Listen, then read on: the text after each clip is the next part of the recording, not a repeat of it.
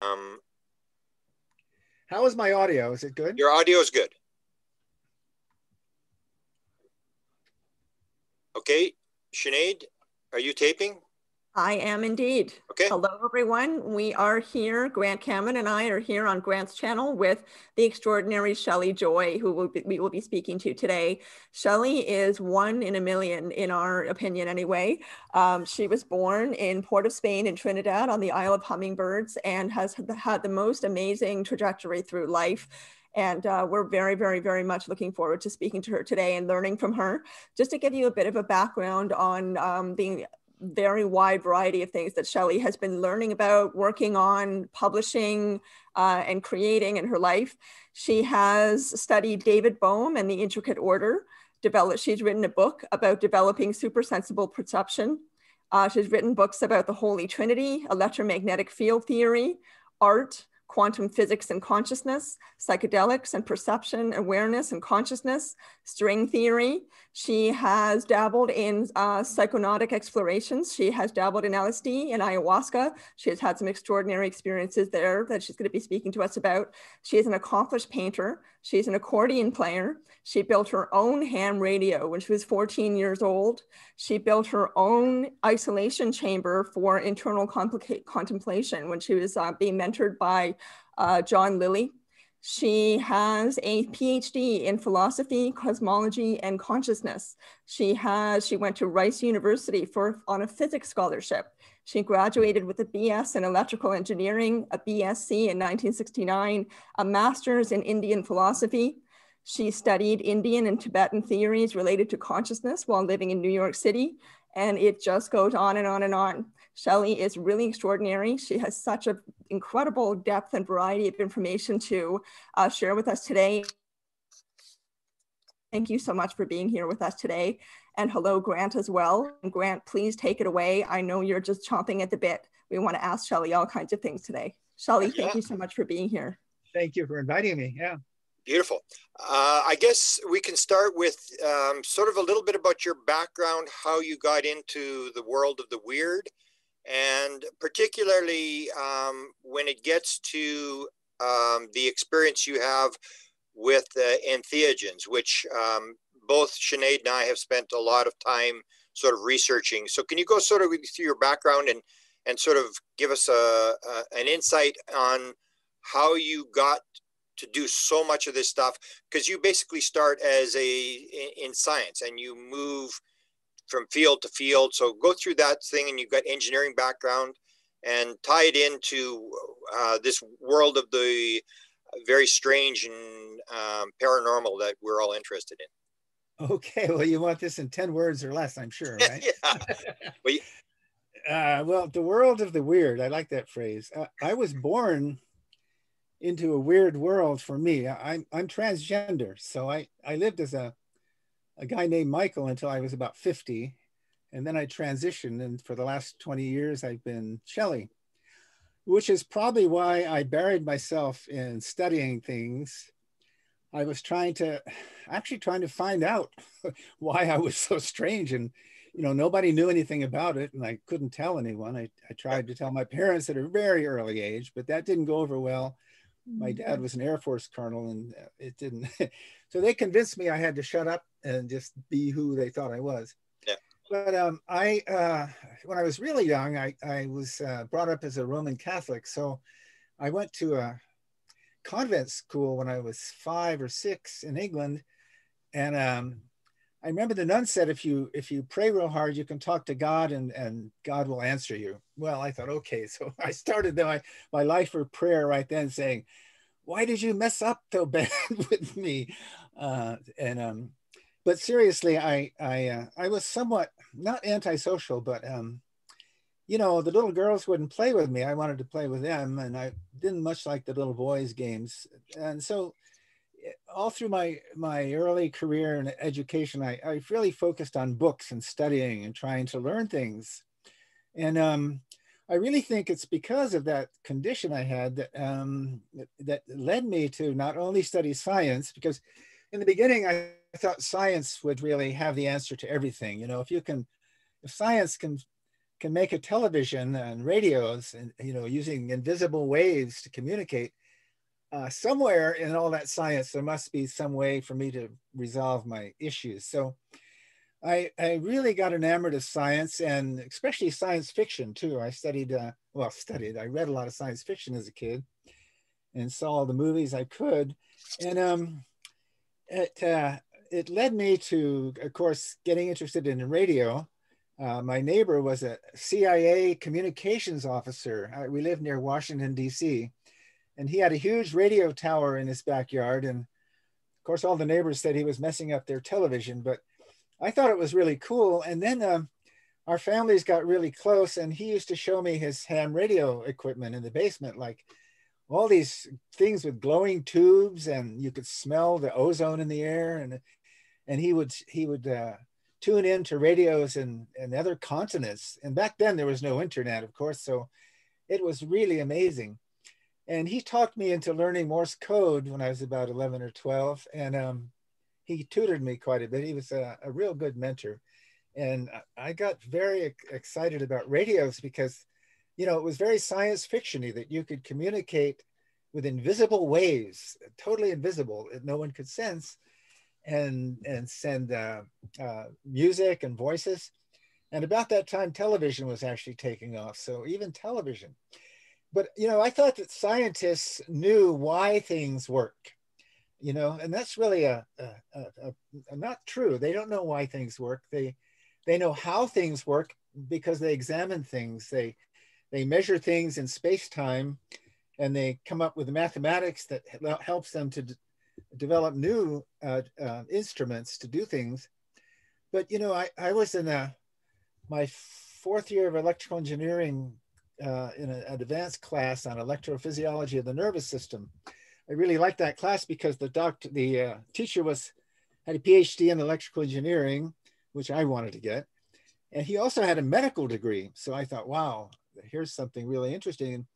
So I asked, um, you know, I, I, actually had been a hippie for a year or two by then. I had been taking uh, entheogens and and smoking cannabis, and I was kind of a black sheep in the engineering department hmm. um, for a number of reasons but I was really one of the best students. I got really good grades because I studied all the time. I didn't have much of a social life.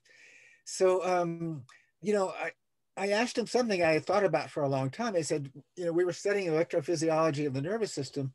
And what did he think about the idea that maybe the electricity running through our walls, the electric, electric uh, fields uh, all around us, and especially the power that's going through our walls through the circuits, what if it's aware? What if there's a certain awareness or consciousness in the electrical system? Well, there, the whole the class was small, about 10 kids, and there was a long pause. And finally he said, you know, that's the kind of question we just can't ask in engineering. You need to study philosophy or go to a psychologist and, and maybe they uh, have more information on that. Well, I, I, eventually, I actually looked and I searched, but uh, no, nobody in psychology or um, you know, they nobody knew anything about consciousness or was interested in consciousness. And I was interested in consciousness because I wanted to understand why my consciousness told me that I was a girl. I was a woman, a girl back then, but but why I was in a boy's body. There was a major mistake here. And uh, so I, I continued to study and learn and, and I looked for places where I could study something about consciousness, but couldn't find it until the people I was hanging out with who were artists um, got me interested finally in, in reading something about uh, aesthetics and philosophy and mysticism. And I realized when I read my first book, I think it was a book by Alan Watts on mysticism. And he was a very educated, uh, you know, really good writer, very articulate. And, and I realized that here um, was a whole area that that scientists were really ignoring. And it was data, there was data there from all the mystics and saints and all of the writings and, and even, even conventional religions had been trying to explore this consciousness, these, these things, when scientists were really neglecting it, uh, it, it, seemed to me. So um, it really all culminated, uh, I think my life's direction, my the course direction of my life, Um, the year before, uh, the summer before my final engineering uh, year, um, I was in a five and a half year program. Electrical engineering takes a lot of uh, a lot of uh, required courses you have to take. So I sort of spaced them out so I could take uh, English literature courses, which I liked too. I liked poetry and pretty much liked everything. I was trying to learn as much as I could to solve. One of the main reasons was to solve my conundrum or to try to understand myself, you know, um, because I couldn't find any answers anywhere else.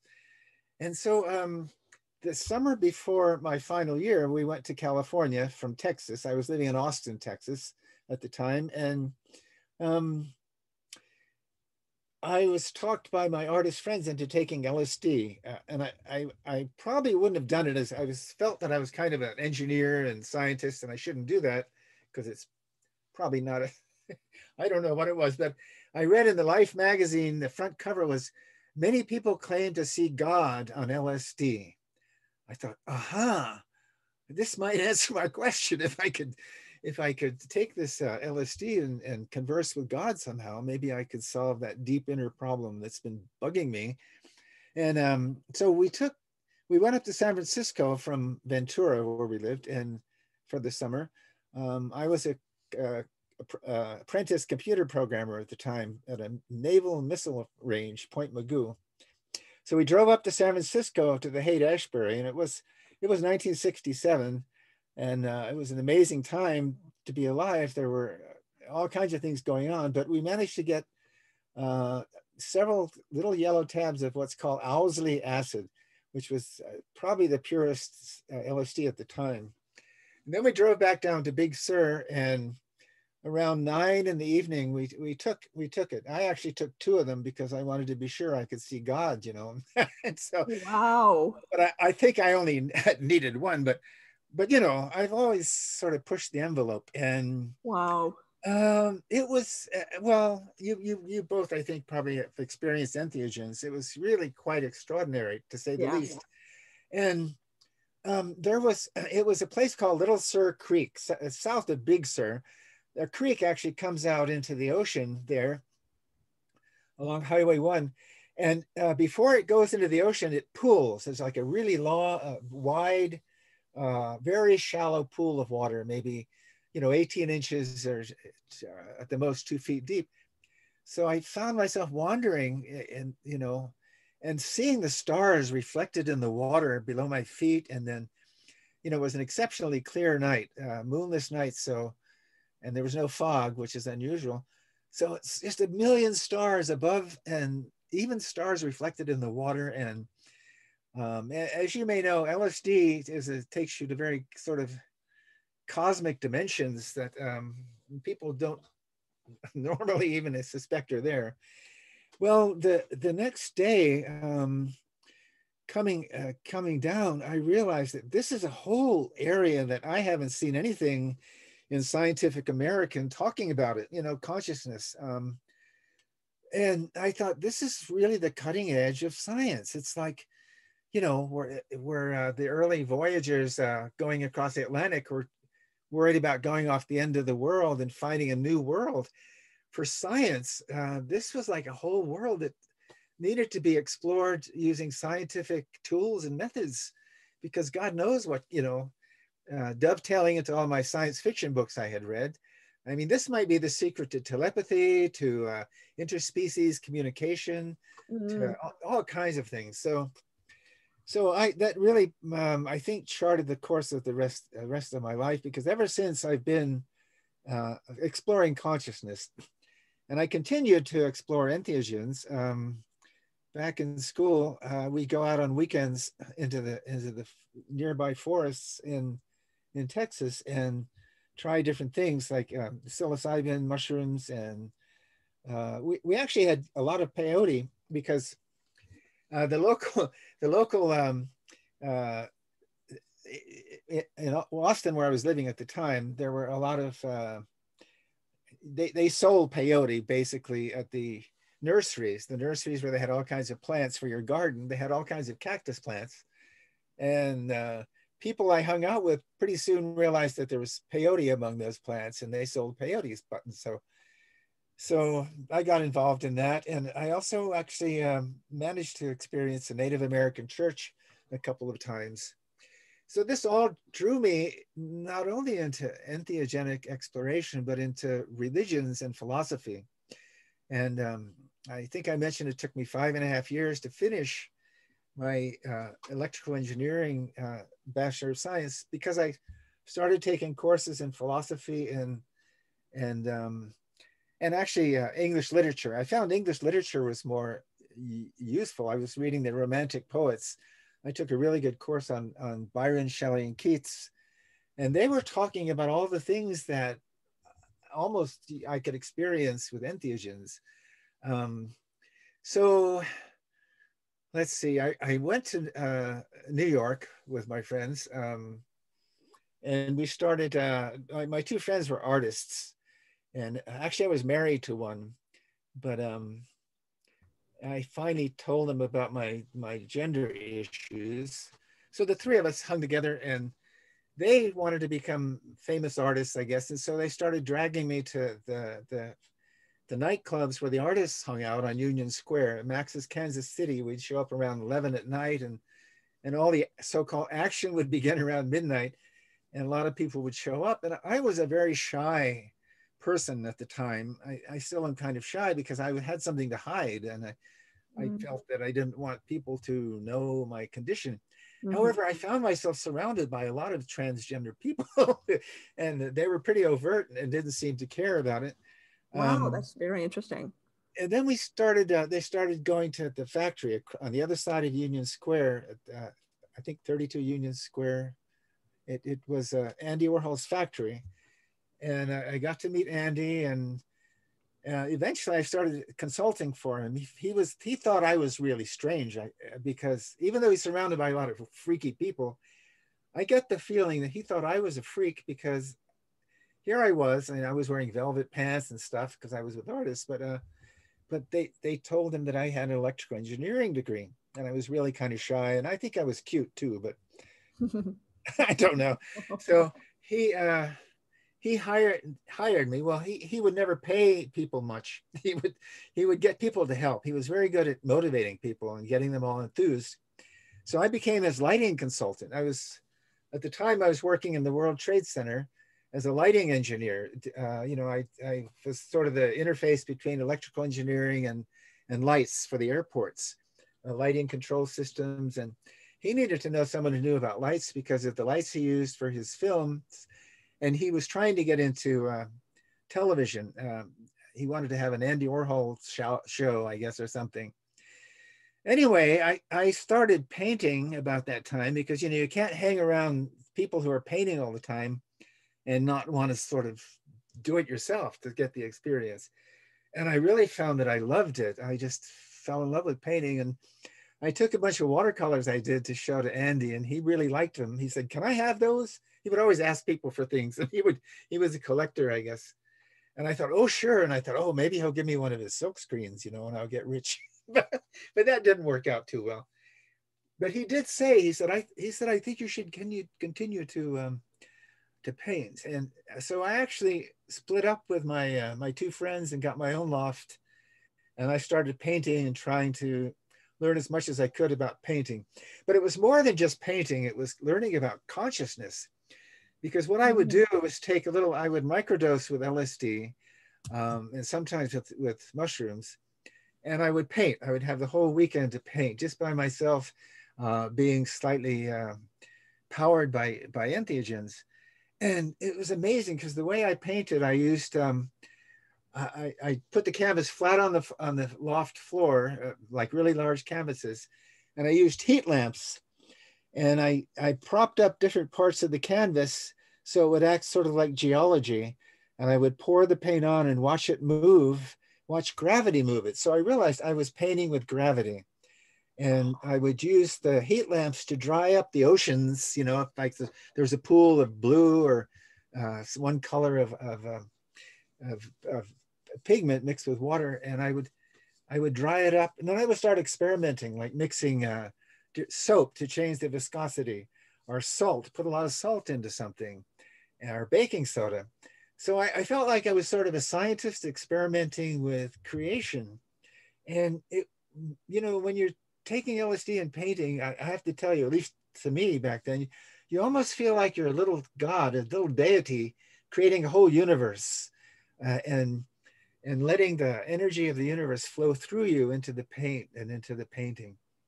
And then, of course, after the painting dried after a few days, uh, it was just amazing to just stare at it for a long time and, and uh, smoke a little cannabis. And I was sort of a recluse. I lived by myself in that loft for a couple of years. Uh, before I, I, I, was also studying consciousness by going to workshops. And that's how I met John Lilly. Uh, I had met him once in California uh, um, at, the, uh, at the Navy base where I was working as a programmer. He had brought his porpoises. He had shut down his uh, research with porpoises in the, in the West Indies. He'd been working on what he called interspecies communication and he was trying to communicate with porpoises, human porpoise intercommunication. But he ran out of uh, money. The, the National uh, Science Foundation stopped supporting him. And so he, he uh, had this, he decided to um, sell his porpoises. Well, I think the government talked him into it, uh, transferring his porpoises to the Navy. And they were going to train the porpoises to take mines into Vietnam Haiphong Harbor and mine the ships there which uh, I thought was a terrible idea, and so did he, but he was sort of in a quandary. So anyway, I would go out at lunch down to the pier. We were on the beach, the, the Navy base, and I would take lunch breaks, and I saw this guy talking to the porpoises. And finally, I went over and introduced myself and said, I'm a programmer here. I'm an engineering student. And why are you talking to porpoises? And so he introduced himself and we talked for a while. And I found out he was also a ham radio enthusiast. He liked radios a lot, but he also was interested in communicating with not only porpoises, but other entities, which he was doing by taking ketamine. And um, wow, so, can I just ask Shelli, what, when was this? Was this during the 60s still? Because I know you started painting in 1965. Yes, yes. Okay, and, and you're in New York at this point, right? Well, when I met him in, in California, it was 1967. Actually, okay. the summer okay. of love. It was actually the peak of the hippie movement. So uh, then in 1969, I moved to New York after I graduated in, in 69. Okay. And so I went to a workshop with him, and he had just come back from um, Chile, where he'd been studying with Oscar Ichazo. I think it was called Arica, was the movement, was the uh, the uh, sort of a mystical modern way of um, changing your consciousness. Uh, but they all used entheogens too, because I mean, entheogens certainly fuel any kind of mystical research, I suppose. And um, so he, at the time in New York, he was getting involved in designing uh, anechoic chambers. Actually, the more than just ane anechoic means soundproof. They were um, sensory deprivation chambers, he called them. And it, they would have warm water that was just a couple of degrees below human uh, temperature, like about 95 degrees. You would float in this salt water in a really, really totally quiet, uh, totally lightproof uh, kind of a booth, um, like a large washing machine, I guess, maybe bigger than that. And and he would uh, he would take his his favorite uh, entheogen was ketamine, which is a little bit like uh, um, uh, speed, I suppose, but also has more psychotropic properties. So I I uh, talked with him, and I had a loft where I'd been painting, and I wanted to start to make my own uh, sensory deprivation chamber in which I would meditate. And I had also been studying with a, a Tibetan, a young Tibetan tulku. His name was Chogyam Trungpa Tulku, who later founded Naropa, the uh, graduate school in Colorado. And I started being sort of a Trungpa groupie. I would I would um, go to his retreats in Barnet. He had a place in Barnet, Vermont and I would go to all his uh, lectures. But um, I was trying at the time to visualize a, a Tibetan thangka. One of their uh, ways of uh, strengthening your consciousness and is by visualizing a visual uh, image, a thangka of a Tibetan saint or some symbolic uh, image. And so I uh, I made an anechoic chamber or, a, a soundproof, lightproof, pretty much uh, by rolling up a lot of um, very large canvases that I use for painting. And he helped me, he said he, by using uh, empty egg crates, that helped quite a bit. So I, I, uh, that, I began doing a similar thing that he did. I would take a micro dose and go into this light-proof, soundproof space to meditate. And uh, one Easter, I actually freaked myself out a little bit because I'm from Trinidad. I, I was born there. And I only lived there for about a year, but um, I was really interested in voodoo as something that might change your consciousness. I was also interested in magic for a while. Uh, I lived near uh, Samuel Fields bookstore on the Lower East Side. Uh, if anybody knows about Fields bookstore, that's where they had all kinds of books he brought in from uh, different religions and the occult and Madame Blavatsky and anthroposophy and everything. So I spent weekends finding books in Weisers, and uh, some of them were on voodoo. So I uh, decided this one Easter Lent, um, for 40 days, I decided I wouldn't have any electricity in my loft. I would, at night, I would just use candles. And strangely enough, I found a skull in, in a, a closet in the loft. There was a strange closet in the loft. And when I was moving in, I found a, a skull in the upper area of the closet on a shelf. Wow. Yeah, so I put the skull between a couple of candles. Oh my god. And um and I used to meditate and I would listen to uh, I got records that are recordings of original voodoo ceremonies from the West Indies. Uh, you can actually check out records, uh, vinyl records from the uh, New York Public Library, which I did. Well, at one point, I suddenly got really scared. I mean, uh, the hair on the back of my neck, I mean, uh, all over kind of got electrified. I was, I, I realized that I maybe was experimenting with things I shouldn't because mm-hmm. I just got sort of freaked out mm-hmm. and I uh, blew out all the candles and put the lights on and decided maybe I shouldn't shouldn't go in that direction. Wow. So the direction I did go was pretty much into uh, Indian yoga, uh, Asian yoga, and Tibetan Vajrayana uh, combination of Tibetan and uh, Indian uh, um, uh, practices and traditions. And um, I think I meant to, to, talk about Alan Watts. How I got from New York to San Francisco to study Indian philosophy was I went to a workshop with Alan Watts. And I had really loved reading Alan Watts. I read all of the books of his I could find, including his, his biography, which he, he wrote, a very nice biography I forget the name of it, but uh, then I heard there was a workshop he was having, a three day workshop. So I signed up for the workshop and I, I loved the workshop. It was, uh, you know, it, it, he read from some of his books and we talked a lot. There were about 12 people.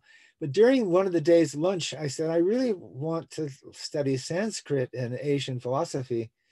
And um, I've been buying a lot of books and reading them. He said, you know what? I've just uh, been associated with a school in San Francisco, and it's a graduate school now. They just got their graduate program figured out, and you should write off for a catalog for them because it would be an ideal place for you to study comparative mysticism. So I was working on the 64th floor of the World Trade Center at the time as an engineer. And on weekends, I was painting and meditating and going to you know lectures and workshops on consciousness and mysticism. Well, of course, back then they, there wasn't much about consciousness except for except for uh, you know a few, very few scientists seem to have gone into mysticism or consciousness, yeah. except maybe Timothy Leary and Richard Alpert. You know, um, they were kind of my heroes at the time too. So. Um, so I did. I, I, I got very excited about uh, about leaving engineering and going to San Francisco and seriously studying uh, Sanskrit. I guess the reason I wanted to study Sanskrit was to study Patanjali's Yoga Sutras. Uh, in, in all the books I had found, Patanjali's Yoga Sutras seemed to be the, the most clear, concise, and organized uh, book on different stages and states of meditation. And, and you know, I was still a nerd trying to study things. And I thought, you know, this is this is something I, I really should try to understand. So I, I found myself getting two or three different translations by different people. And I was shocked that the translations could be so divergent, so different. Like, you know, one shlo- uh, you know, yoga chitta vritti nirodha. Somebody would say it means absolute cessation of thinking. The other would say uh, attenuating the, the mind. And, and they used uh, English words in a very loose way that often it didn't seem to me to correlate with the Sanskrit. So I really wanted to study Sanskrit. Of course, my father, who had retired to Texas at the time, an Air Force colonel, he was pretty down on that idea. But I said, he thought I was going to ruin my career. Um, so, uh, but I did. I, I applied and was accepted, and uh, eventually I moved to California to study Indian philosophy. The other thing was I wanted to find a guru. Uh, a lot of things I read said you had to have a guru. I was a little suspicious of that because I thought, you know, who would who was the first guru's guru? Mm. There, so there must be, you know, you must be able to learn from books. Eventually, I I found something that Rudolf Steiner said very nicely that you know your teacher can be a book teacher doesn't have to be a human being. It can be a book. A teacher can even be yourself if you know if you're if you're lucky and you're sincere and you you observe yourself. Uh, I think Gurdjieff said the same thing. So, um, but I thought I would, I really wanted to find a community of people who were sincerely looking to develop and evolve their consciousness uh, using traditional ways uh, maybe entheogens, and also science. So I thought, you know, this was the cutting edge of, uh, of, of everything to me. Um, so I did, I, I applied and I went there and, and got involved in the school. And uh, I, after about a year or two, I found that gurus, the modern gurus are not really very helpful. They sort of, seems like when they get a little, little bit of power, it goes to their head, you know, and the Indian gurus are sleeping with all of the their female uh, devotees. Yes. And and it just uh, something was not serious about it. Yeah. So I just studied real hard, and I wrote my my master's thesis on the history, philosophy, and practice of tantra in India. Um, I guess the reason I picked tantra was because one of the main tenets of, of many of the tantras is to unite the male and female within your own consciousness. Mm. And I felt that somehow I had that, or something was trying to do that in me. Mm. And um, so I got really interested in, in, in, Tantra. And I was kind of shocked when, I, as I learned more about Tantra, it was, it's more about dealing with energies and the alchemy of, uh, of the energies of consciousness, uh, much more than just physical sex. And most of the uh, tantric workshops being offered in California back then and even now are mo- mainly focused on physical sex, not not what tantra really is. I mean, that's just like one one small part of it. Um, it's it, it, maybe it's similar to the way that people who say yoga, they think yoga is a physical exercise. You know, when they when they say yoga, eh, almost I would say 95% of Americans would think, oh yeah, it's that physical exercise where you stretch yeah. your. Yeah. It's not. The, if you read Patanjali's yoga, um, the physical exercise is, is uh, uh, asana is only one of the eight, eight parts of, of, of yoga. And the real goal of yoga is to, is to be able to develop your consciousness through different levels so you begin to perceive and communicate with other dimensions of consciousness all the way up to uh, what I call the implicate order the, uh, the, the ground of consciousness, which um, the physicist David Bohm thought that he actually I have a good quote that I use a lot. David Bohm is a, a, physicist who said consciousness is basically in the implicate order. So uh, I, have I've told you quite a bit of my oh well I, I eventually I met another student uh, in the graduate school after I had graduated with my master's degree and we got married and had a son and a daughter and moved to uh, Abqaiq, Saudi Arabia, where we lived for 20 years in the desert. Wow. Turned out to be a great place to meditate because it's really quiet there. Um, I would get up early in the morning and I'd, I'd have to go downstairs and turn off the, uh, the air conditioning system. And because then it would be totally quiet in the house. And um, I was able to read a lot too in, in Saudi Arabia and um, and finally, I, we came back uh, in uh, I think it was about 1999, and we to San Francisco, and I started uh, painting a lot more, trying to get into a gallery. Uh, then I uh, entered a, a, Master of Fine Arts program at JFK University, and I, I wasn't interested in the studio art because I'd been painting by then for for 30 years. So I had my own my own ideas about painting and the style I was in, which is like painting with gravity is what I did. It, um, and but I was really fascinated by the philosophy. Uh, we had a philosophy, two philosophy courses we had to take in aesthetics, and I loved reading philosophy. So one of the uh, the librarian there had just gotten his PhD from the California Institute of Integral Studies, which actually had been my own my old school. It was formerly named the California Institute of Asian Studies, but now it was the California Institute of Integral Studies. So I sent out for a catalog to them, and I read some things about Brian Swimme and uh, some of the other professors there, and I applied for a, a PhD program. So I, I, I I jumped from an MFA program to a PhD program.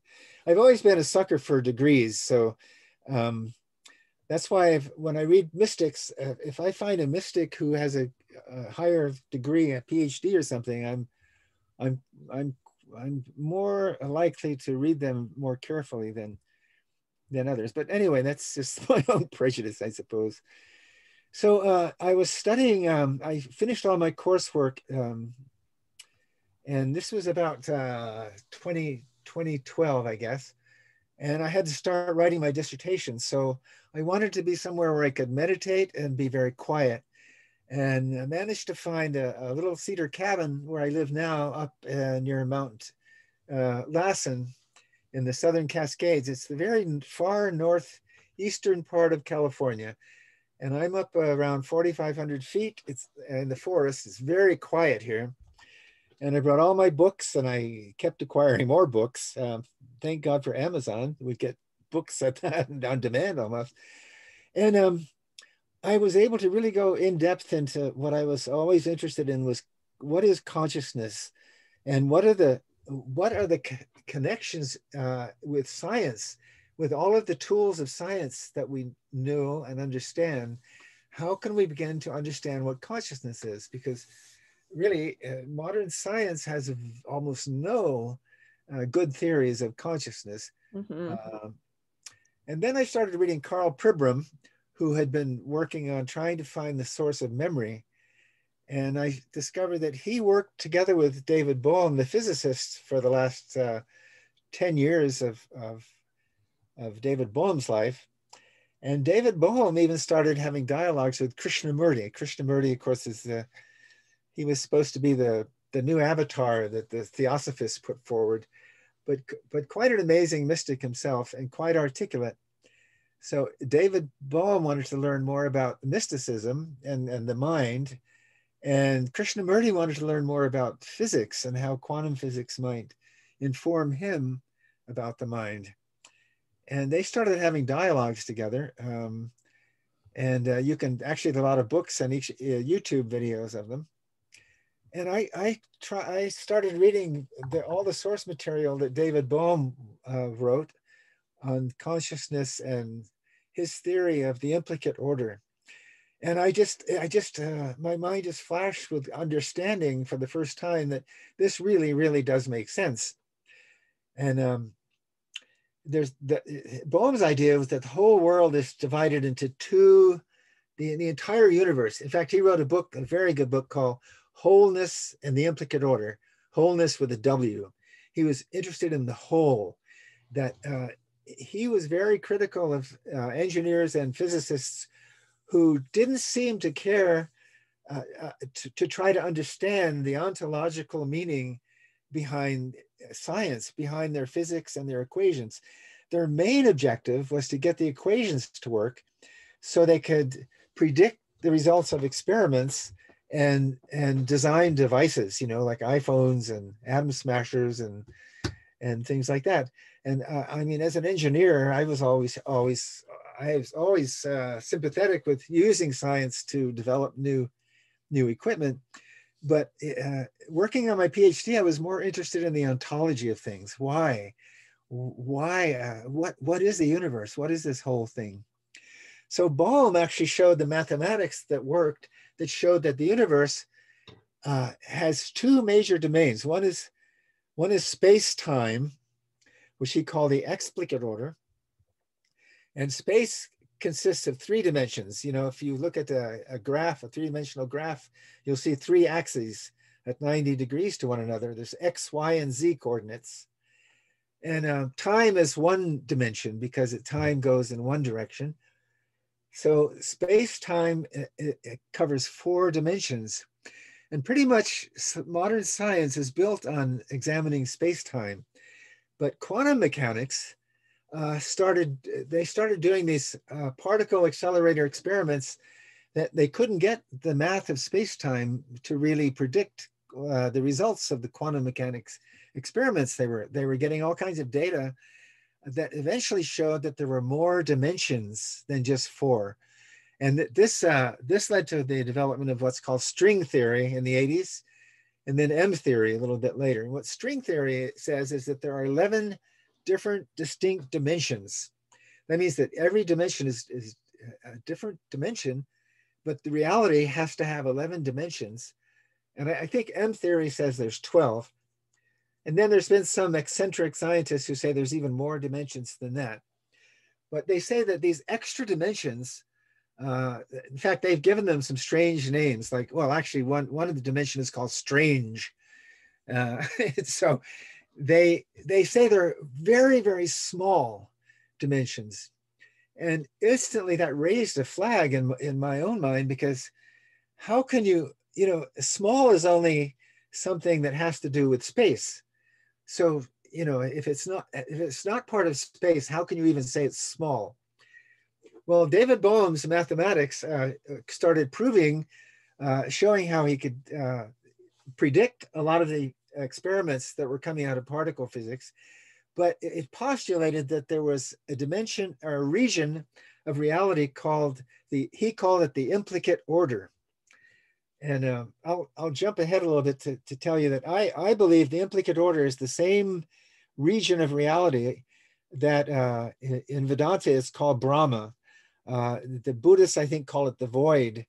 Uh, Western religions tend to call it God. So uh, the implicate order, David Bohm said, begins at a very small dimension um, below 10 to the minus 35 meters. So I'll, I'll explain that. In order for quantum, the father of quantum physics, uh, uh, uh, Max Planck, back in 1898, he solved a, uh, a, huge problem that people were having with dealing with thermodynamics and heat by proposing that that space and time were not linear. In, other words, space and time um, jumped. They're some kind of digital. They're they're they're not uh, smooth. So what I mean by not smooth is like if you look at a, if you looked really uh, with a magnifying uh, glass on the on the pixels of your monitor, you would see that it's made up of a lot of little dots, you know, little pixels. But because they're very very small, and they stream by so fast, it gives you the illusion that they're that they're they're connected, that they're linear, that they're continuous. Well, they're not continuous. They're separate little dots. And so uh, uh, the idea in quantum mechanics is that space stops at 10 to the minus 35 meters, that there's no, no space below that. And time also is granular. Time is, uh, there are 10 to the 44 ticks per second. That's, it's a huge number. It's, it's I mean, our, uh, our computers run at like 10 to the 10 to the 14th maybe at the most. So 10 to the 44 is an enormously uh, smaller granules of time and space.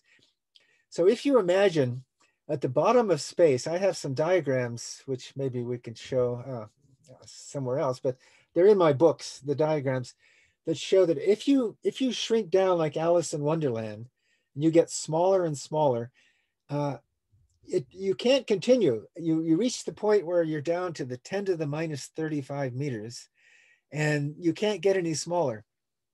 So David Bohm said, if, if you take a little tiny uh, micro black hole And the diameter of that is 10 to the minus 35 meters.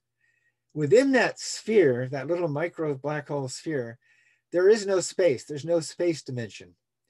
But within that tiny, tiny micro black hole are the other 11 or 12 dimensions uh, that, are, that are posited by string theory that make quantum mechanics work.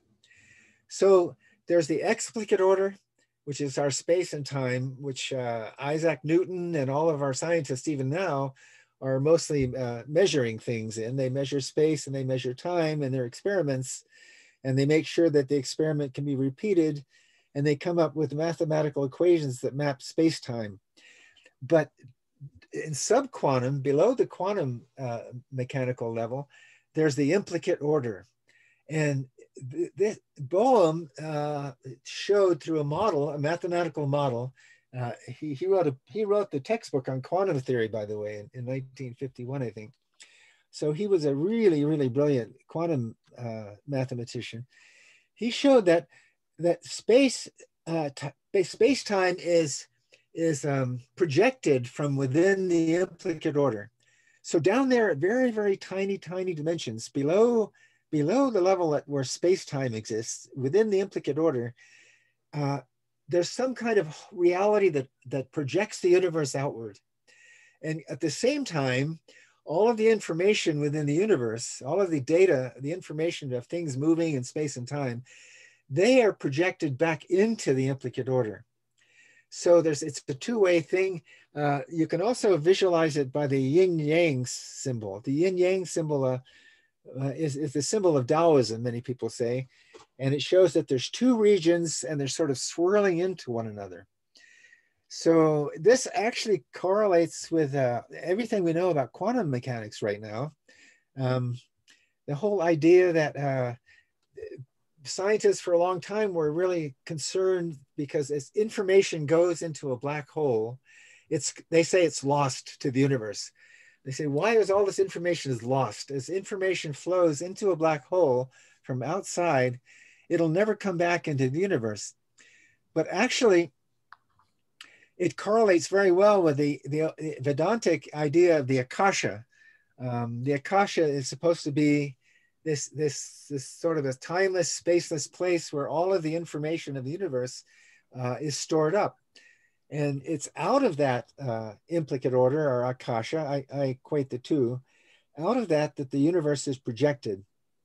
And according to the mathematics of David Bohm, this the universe is projected many, many, many times a second. It's like a digital universe, 10 to the 44 clicks per second. When we say per second, it's one of our seconds. We're human beings and we're actually enormously huge compared to the uh, the little tiny implicate order spheres, the holospheres, that that uh, that are the bedrock of the universe, and out of which consciousness projects the universe and views the universe um, as a whole. So, you know, it's hard to put this in words because I have a 300 page book that describes it with 61 diagrams.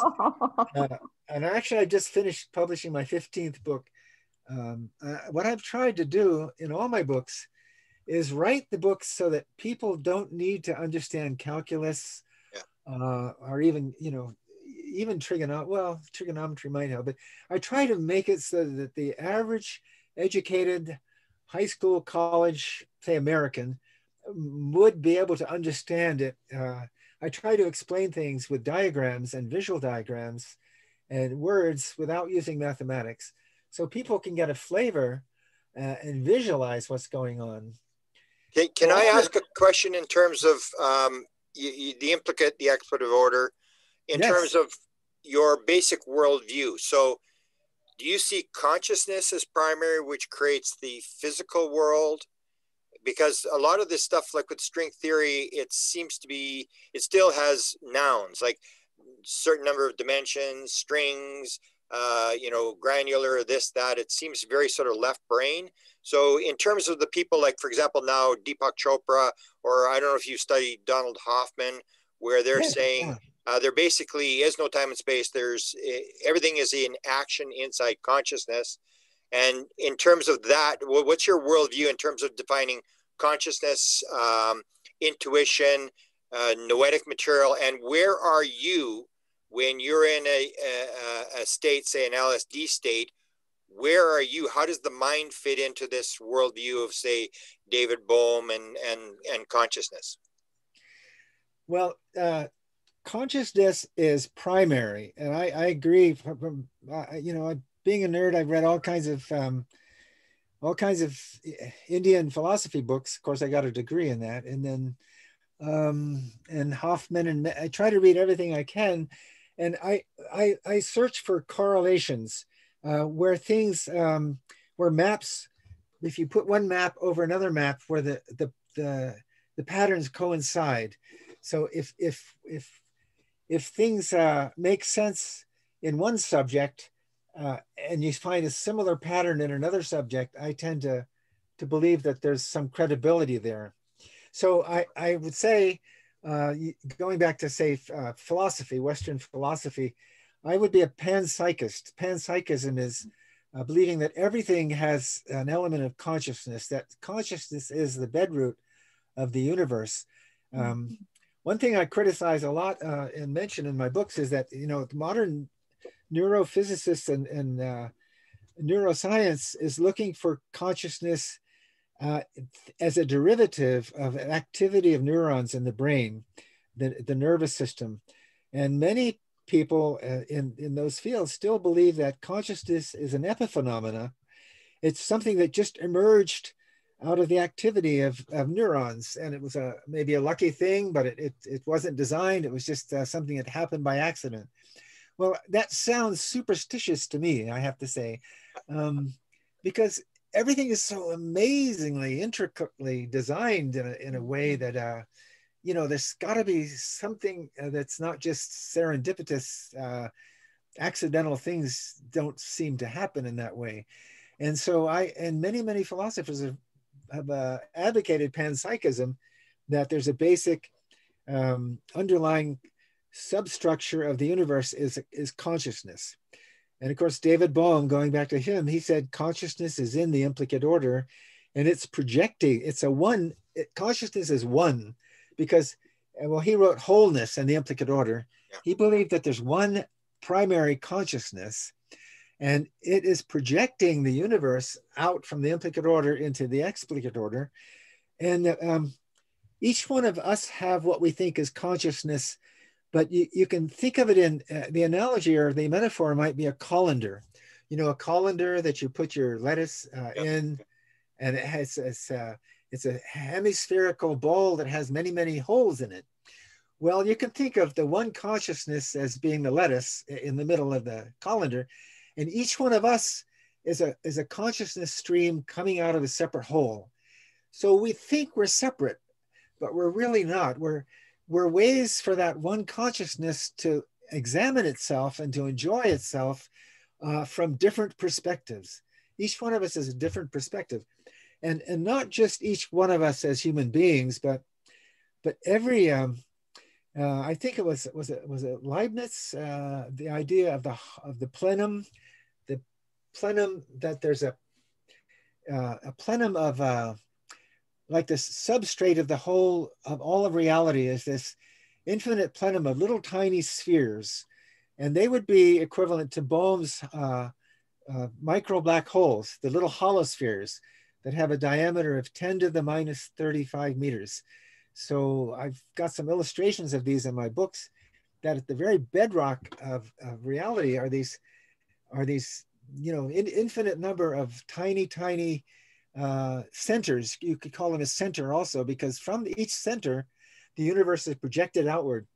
And not only is the universe projected outward, but that consciousness is looking out from the center into the universe that it's projecting. And uh, what really constitutes this in science, verifies it in a way, is the whole idea of the hologram. Because uh, the idea of a hologram is that you have electromagnetic fields are, are, are coming out from different points and intersecting. And where they intersect, the, the, uh, the flux becomes uh, deeper and starts to create forms. And these forms create things like what we call uh, protons and electrons and atoms.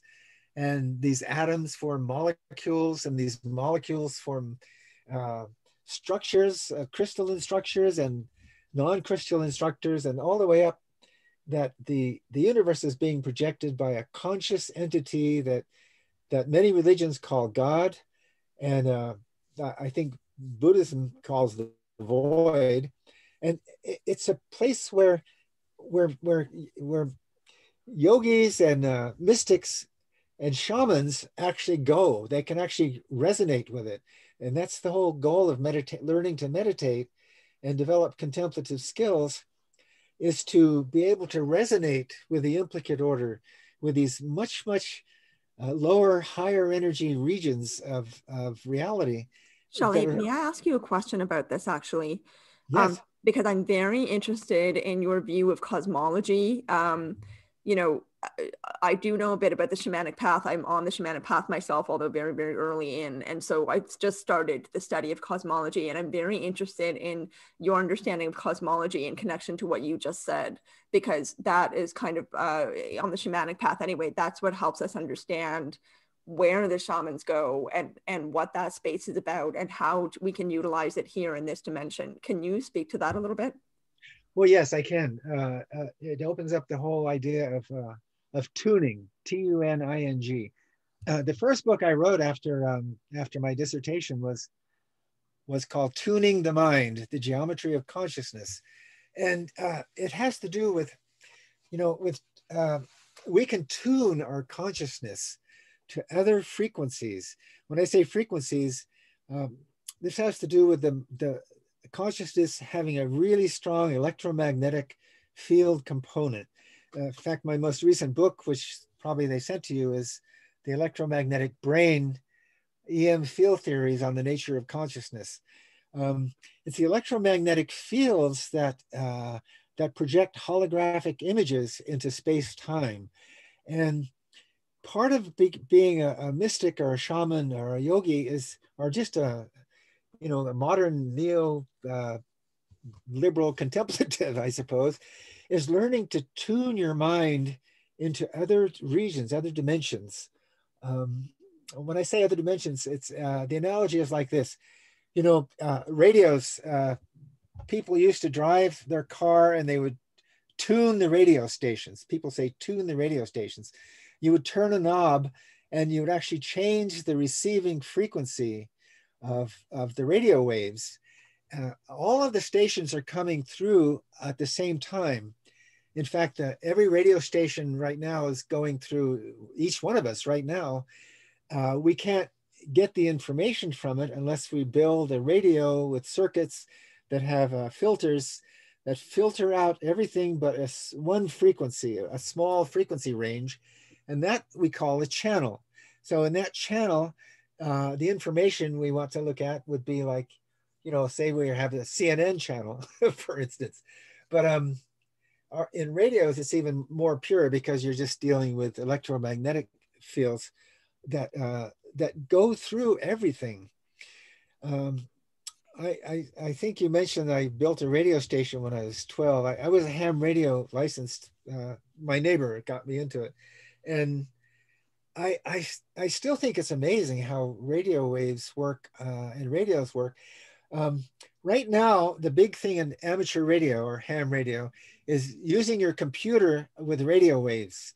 Um, you, you hook up your computer to a transceiver. A transceiver is a radio that not only receives, and but it also transmits electromagnetic fields. So there's a big, uh, it's almost a hobby right now. Well, you could say it's a hobby, but uh, it's uh, people are trying to communicate with as low power as possible. It's it's it's been going on for about 10 years in amateur radio. They're saying, how far can I communicate with someone at a really low wattage, really? Mm-hmm. So um, it's called QRP. And I have a, a radio that, uh, that sends out five watts of electromagnetic energy. Well, five watts is the same as a flashlight. You know, when you turn on a flashlight, and I mean an ordinary flashlight, not the powerful ones. So the light from a flashlight going out is electromagnetic radiation. Uh, it's in the visible range, but you could pick any range, any range to send out five watts. And uh, my little five watt uh, transceiver uses the computer to, uh, to, to, to detect and decode very sophisticated algorithms. Um, it, the, the software was developed to detect uh, signals bounced off the moon. That's another thing that ham radio operators like to do is bounce their radio signal off the moon. And uh, several minutes later, they get the signal back. And they actually communicate with each other by moon bounce. But they to do that, they have to use this very sensitive uh, software that runs in the computer really fast to decode the signals. Well, I, have been able to communicate. Uh, I made a uh, communication with um, using five watts with a Soviet, well, not Soviet, it's Russian now, the Russian Antarctica uh, base. Uh, they, they have ham radio operators that, uh, that, you know, for their spare time, they try to communicate with people in the outside world. So I've actually carried on uh, conversations using my computer and five watts. So uh, my antenna is sending out five watts. It gets all the way to the Antarctic.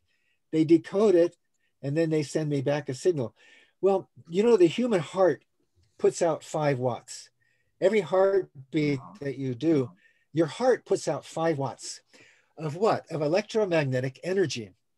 And people don't realize that um, because they get mixed up with the terminology. Even scientists, I've noticed, get really mixed up. They use the word heat, H E A T, heat and warmth.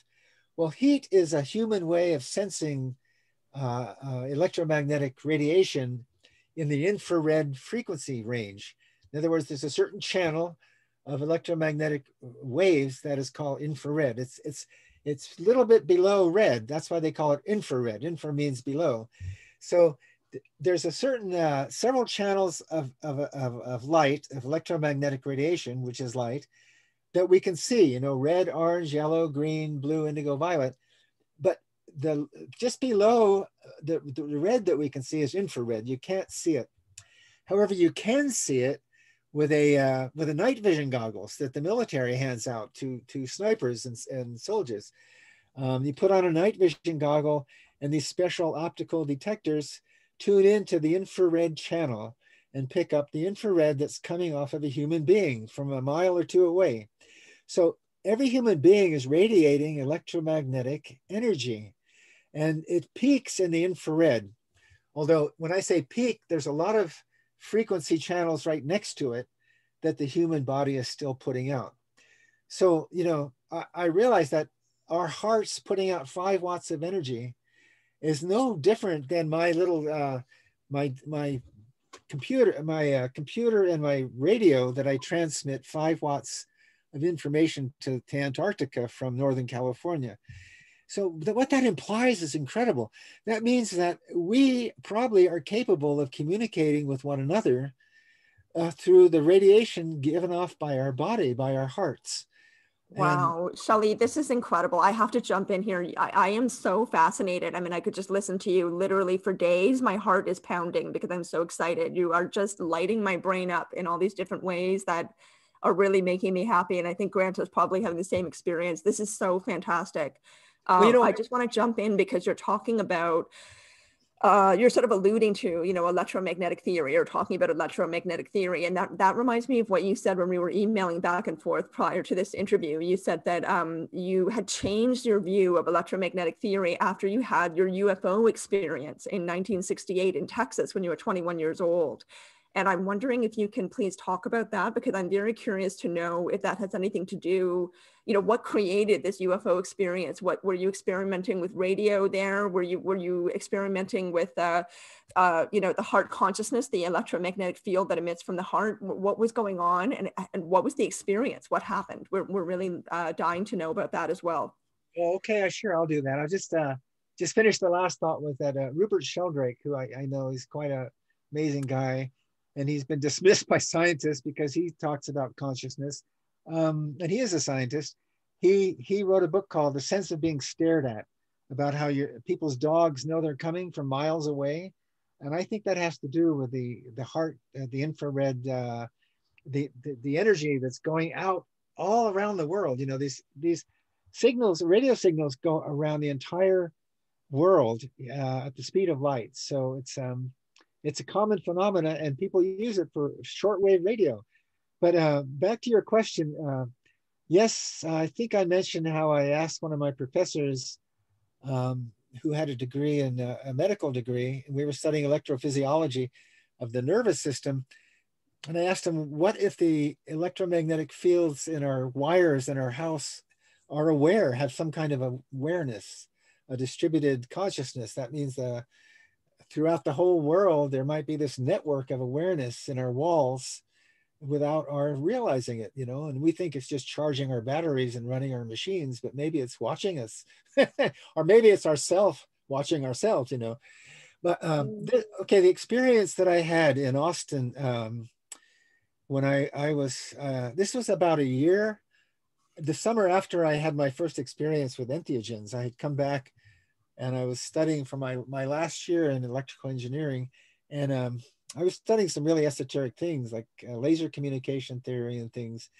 But we would still, we would go out, uh, especially in the summer, it gets really hot in Austin. And so we would drive out to uh, Hamilton's Pool. It's called Hamilton Pool, about 30 or 40 miles from Austin in the hill country.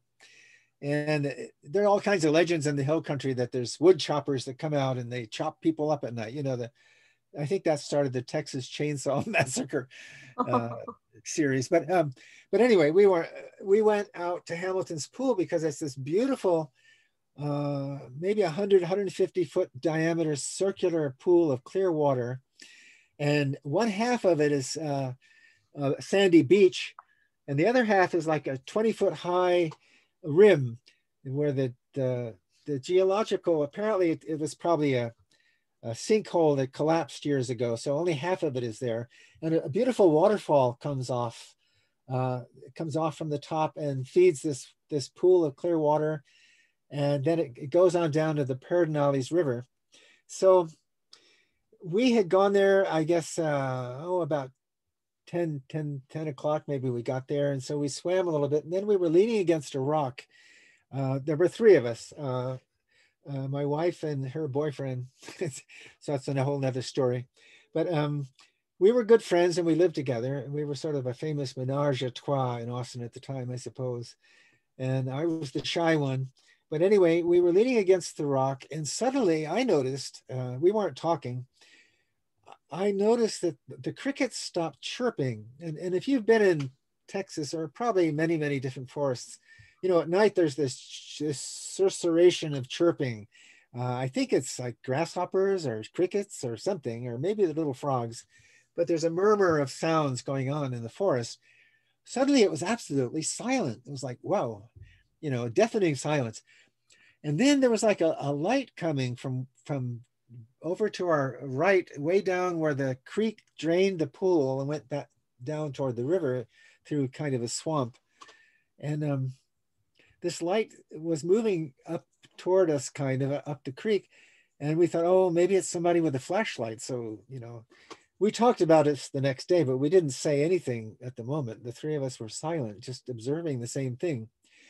Finally this thing came into view and it was like a uh, it looked to me like it was about the size of a small beach ball that was glowing and it was uh it was sort of hovering uh and moving up and down in a very organic sort of a way. It didn't seem like a machine. It was going over the creek. It was following the path of the, the water that the creek was draining. And it came up to the pool. And uh, it, it was just kind of a shock to see that. Not only the sounds went silent, but suddenly there was this glowing thing. Um, and it started moving uh, around the circular rim of the pool. Only half, I think I said the diameter was 150 or feet roughly. It's a small pool, but um, this thing moved uh, maybe 20 feet above the water. And when it got to the waterfall, it stopped about 10 feet in front of the waterfall and it bobbed and dipped, uh, I think three times. I think I remember it. went down a real dip and went back up. And then it went down and up. Uh, like not like a machine, but it seemed like something that was alive and it was glowing in a very strange way, very distinct. Um, it then continued around the pool and it came around toward where we were leaning against a rock and it stopped right above us. It stopped about 15 or 20 feet above us. And to me, I got a really good look at it. It looked like maybe um, thousands of little tiny uh, lights, tiny pinpoints of lights moving uh, within the within the within the region of a sphere. Not it didn't seem to go outside of this beach ball shape, but they seemed to move like uh, in a straight line, little straight lines, and then they would stop. And there were thousands of them. So it was, it was almost like thousands of little filament straight lines, um, all kinds of activity going on. And I, I was just terrified. I think my heart must have stopped because I don't know, are we going to get killed or what? I don't know. It was just so astonishing. And then what seemed like a long time, uh, but it probably wasn't more than a couple of minutes, it was stopped. And then it, then it continued back around the beach until it reached the creek. And then it slowly uh, moved down the way it had come. And eventually it vanished in, in the forest or the, you know, the swampy forest on the way to the river. And suddenly all of the peepers came back on. You know, it's like somebody turned the switch back on. And uh, then, I mean, we didn't say anything. We were kind of scared and we decided to leave. so we we left, and uh, we didn't really talk much on the way home. But in, in the next day, we talked quite a bit about it, and we decided it was maybe this is what people call a UFO when they see a UFO. It definitely unidentified flying object, I guess, but it wasn't going very fast. But it didn't seem like a machine. It seemed like a living thing. Um, and so this kind of fed into my whole fascinating with consciousness. Um, could this be some kind of a, it certainly seemed like it was aware and it was doing something intentional. And um, can I jump in with a question here? Because yes. this is um, you're describing what a lot of people describe, where the animals and the sound, the, all the insects stop, and people have the experience. So my question to you is, and this goes to sort of like a basic theory of of, of the universe: Was this random? Because we always say, um, why do UFOs have lights on them? So you can see them. It's like they want you to see them. So do you think this was a random event? And that goes for your whole life. Like you look, you still look back on your life. Are the events of your life random, or are you picking them, having some control if there's multiple life uh, stuff going on? And that leads into the question with UFO experiencers. Uh, 40% of all UFO experiencers claim that at one point during their experience, they knew the answer to everything in the universe and that it goes with uh, near-death experience as well, where they'll claim uh, that they knew the answer to everything in the universe. So my question, I guess, would be: How much of the world is random, and is everything in a field, and you're just tapping into the field like through an electromagnetic thing? And what creates the field? So what creates the electromagnetics? What creates all this sort of stuff? Is consciousness still creating this world of electromagnetic stuff? And this idea of, of of, of um, the field and of is is the world random? Or is, is it just chance as evolution would say that we're sort of like biological robots in a random meaningless universe? Well i think it's both. I think there's some randomness built. There's also it's not it's not totally random like many sci- modern scientists claim. Um, I, I you know the i believe that there's one energy you know energy cannot be created or destroyed, they say. There's a certain fixed amount of energy. Uh, I never really went deeply into the physics of that, but I kind of took it as, as uh, maybe that's true. uh, I've always been kind of skeptical of everything myself, but I've observed things and tried to correlate things to, to reach an understanding of things. Um, in terms of my, I, I, I really do believe that there's a, now, I believe there's an implicate order, and I believe that it is full of information. And I believe all the information from the time space universe flows into it at the center everywhere. Maybe that's what gravity is all about that the gravity is pulling things toward the center. And then at some point, the information enters uh, these microscopic or, or, or larger black holes. I mean, the larger black holes probably are black holes that grew from the tiny little Planck holospheres, as I call them, or, or the uh, little holoflux uh, 10 to the minus 35 meter diameter holes that create the plenum the uh, understructure of consciousness that projects the whole universe uh, holographically. Actually, Bohm also said that if we were to remove our the lenses of our eyes, the whole universe would look like a hologram. Hologram. So, but is uh, consciousness creating the hologram, or is the hologram creating consciousness? I like, consciousness. Well, I believe consciousness is creating the hologram and the black uh, holes and everything else, right? Well, I have a feeling the the black holes have always been there. I mean, I the I would say the consciousness is primary. How probably, can these still be there? I don't. For one thing, this is this is the amazing thing. Outside of space time, within the implicate order, there is no space and there is no time because space time is other than the implicate order.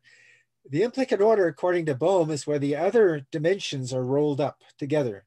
Uh, and so, and so the, the, uh, the implicate order actually is taking all of the information that it has and it acts like a super, super, super computer to compute the next, the next uh, uh, cycle of the universe.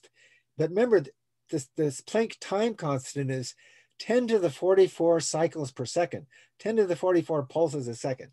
You know, our, our computer chips right now run at about 10 to the 14th, I think is the fastest they've gotten. 10 to the 14th pulses per second. But if the universe is creating itself and destroying itself 10 to the 44 times per second, that's an enormous uh, number. So uh, my feeling is that the universe keeps generating itself.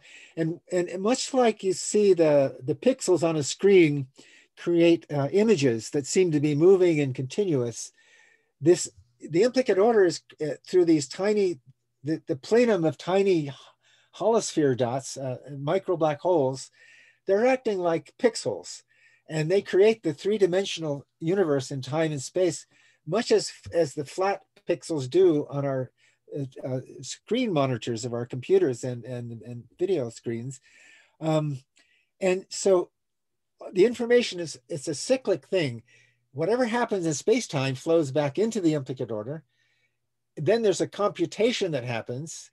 And then the projection, the, the next projected state of the universe flows out everywhere from all of those zillions and billions and gazillions of of tiny micro black holes that Bohm says the implicate order is in, and that's where consciousness is, and from which the consciousness is looking out into space time and having fun surfing. Would would Bohm have seen consciousness as the implicate order? Because it still seems to me that if consciousness is primary, it's creating the dimensions, it's creating the black holes, it's creating whatever through thought. So is is there is there still this, uh, or is there a physical world separate from consciousness?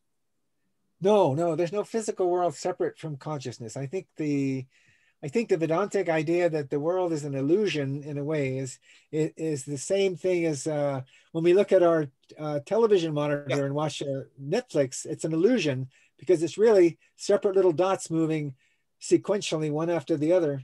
But yeah, so then then the the the the dimensions would be illusions as well. That that it's created for whatever purpose, almost like the the, the yes. Hoffman idea is that they're icons on a desktop that you can't really see reality itself. You're only seeing the the interface to uh, reality or consciousness, which you really can't see. Yeah, we're almost getting above my pay grade and trying to understand this. Uh, the, you know, does the implicate order, which has always been there because it's, it's eternal, there's no space and no time. And so any information that flows into the implicate order is immediately available throughout the implicate order because there's no space separating it. There's no time separating that information. So it's operating in parallel. Uh, if you understand parallel computing, is things happen at the same time. The new information coming in overlays everything that already is there that's never been lost, the Akasha. And then the universe decides to pop out the next, uh, the, the next solution the, the solution to every every particle and point in the universe is recreated with a slightly new direction or configuration. Mm-hmm. And I think it's uh, somewhat random uh, because randomness is something that's uh, that's built into it. Uh, and I think you know the universe is enjoying um, it's almost like each one of us is a, a channel, a different channel, where a different frequency coming from a different place in space-time. We have different uh, backgrounds. And so we are like different channels and the universe is channel surfing us as cognitive uh, entities. Yeah. And uh, I think it's pretty cool. well, what would you say to people like you? You know that now there's this big movement on AI that consciousness is a an entity, and we're going to take this consciousness and and figure out how it works, and we're going to take it and put it into robots, and they're going to be conscious. Do you do you, do you go along with that idea that that you can actually separate consciousness, or is the old idea that the consciousness is is will always be separate from uh, um, a robot unless you've got some sort of biological um, stuff you can put in the robot. Because the idea, I think, now is that consciousness is a thing. We're going to figure out what it is, and then we're going to take it and we're going to build stuff with it and make money out of it. I don't see why consciousness couldn't begin to work inside something of you know silicon and and, and but you need biological material right? You need biological. It's not I like don't, I, I don't think it has to be limited to biological material. Um, because my idea is that if you take a you take all the computers of the world you link them all together and you can wire them put electricity in them and nothing's going to happen until there's a consciousness that programs the computers or builds computers that there always has to be that biological element that because the, the, the, idea to me is always the consciousness thing is is when you get enough rocks piled in a big pile and make it complex then suddenly the consciousness jumps out. Is consciousness primary or is it not primary? It is primary i believe. That's yeah. the whole thing of panpsychism. Um, but it's not limited you know it's not limited that's why i tell people um, i mean I, i'm a fairly religious person but i've actually been i was brought up and confirmed as a Roman Catholic, but then I became a Hindu in my 20s and I was I was in, inducted into a certain tradition. And then I got more interested in Tibetan Buddhism. So Trungpa inducted me into something in Vajrayana. So, and then actually about 12 years ago, I got fascinated by painting icons. I, said I'm a painter, so I paint icons.